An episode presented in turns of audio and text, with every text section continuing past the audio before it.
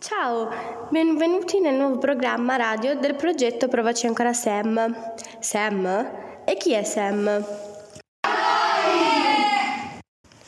Siamo noi e abbiamo intervistato per voi persone meravigliose che dedicano la loro vita alla difesa di diritti fondamentali.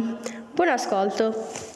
Noi siamo gli alunni della quinta A della scuola primaria dell'Istituto Manzoni.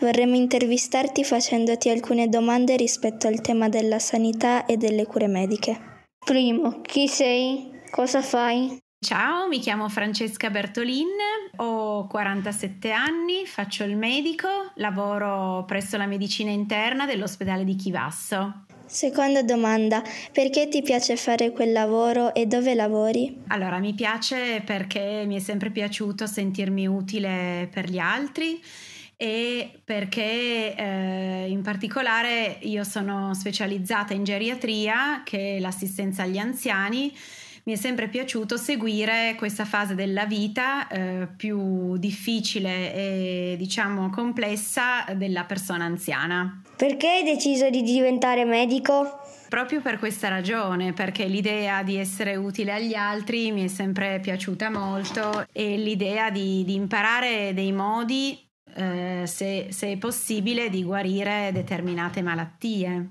Domanda numero 4. Cosa vorresti che migliorasse della sanità in Italia? Allora, certamente l'assistenza alle persone disabili o degli amici con dei figli con delle problematiche e hanno delle difficoltà certamente ad essere assistiti ed aiutati.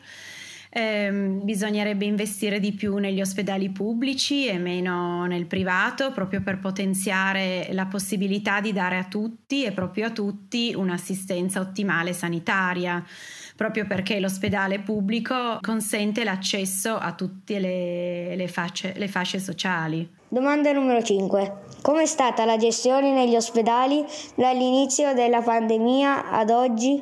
È stata complicatissima, eh, soprattutto all'inizio dove non, non, avevamo risorse, non eravamo assolutamente pronti a questa ondata pandemica e abbiamo proprio faticato, abbiamo faticato fisicamente e psicologicamente tantissimo. Le altre ondate sono state migliori dal punto di vista delle risorse perché avevamo più attrezzature, più ventilatori, più farmaci, eccetera. La prima è stata proprio, proprio un disastro, addirittura dovevamo centellinare i tamponi, decidere a chi farli e chi no e, e anche i ventilatori purtroppo non erano disponibili per tutti.